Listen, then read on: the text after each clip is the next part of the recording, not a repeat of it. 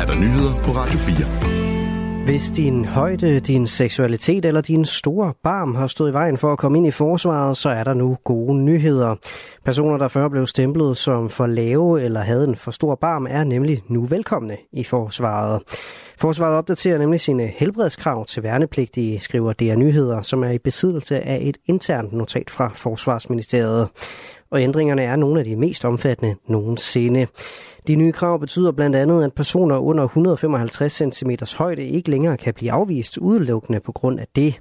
Også kravet om at have et BMI inden for en bestemt skala er blevet ændret til kun at være vejledende. Det er jo derfor, vi har foretaget justeringerne, fordi der har været noget øh, galt øh, med, med, med de bestemmelser og, øh, og de krav og kriterier, vi har. Siger Jesper Lynge til Danmarks Radio. Han er kontorchef og kommandørkaptajn i Forsvarsministeriets personalestyrelse.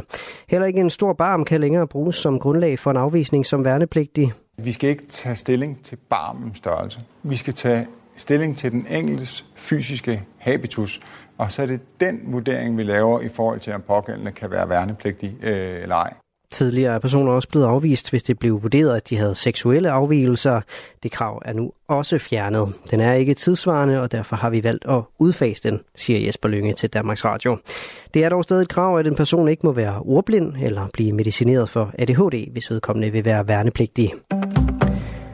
Tisted Kommune oplever i skrivende stund et massivt hackerangreb på sin hjemmeside. Det oplyser kommunen på Facebook, hvor den samtidig skriver, at den forventer at have udfordringer i flere dage.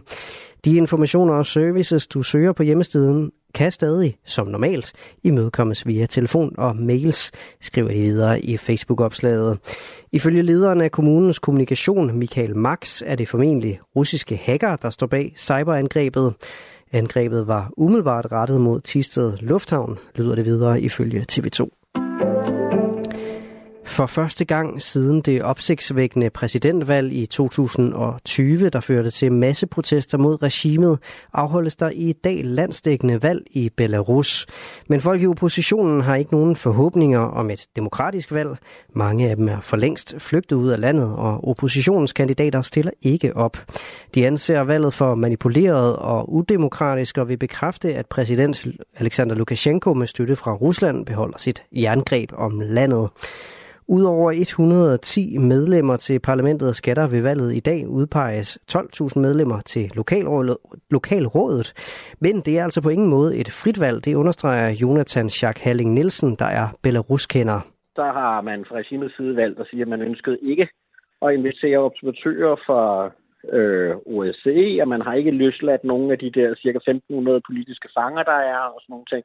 Så i det hele taget er der bare intet frit ved det her valg. Bare lige for at få spot til skade, så underskrev Lukashenko så i sidste uge et dekret, der øh, betød, at er man i hæren, så måtte man nu øh, straffrit skyde på ubevæbnede civile.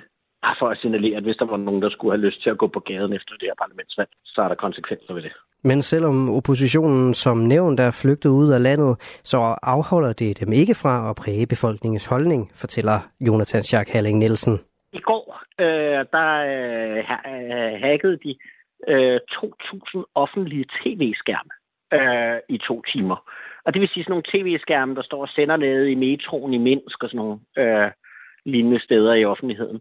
Der havde de simpelthen to timer, hvor en tale fra hende til borgerne i Belarus, den kørte på øh, repeat, øh, hvor hun sagde, at man skulle have solidaritet med Ukraine i krigen med Rusland, øh, altså det modsatte budskab af regimet, at man øh, øh, skulle boykotte valget, at man skulle blive ved med at kæmpe for frihed og demokrati, at man skulle løslade de politiske fanger og alle de her ting. Jemens Houthi-oprører oplyser, at de har affyret en række raketter mod det danskejede olietankskib Tom Thor i Adenbugten. Skibet sejler under amerikansk flag, og der er også gennemført droneangreb mod et amerikansk flådefartøj, hedder det ifølge nyhedsbyrået Reuters.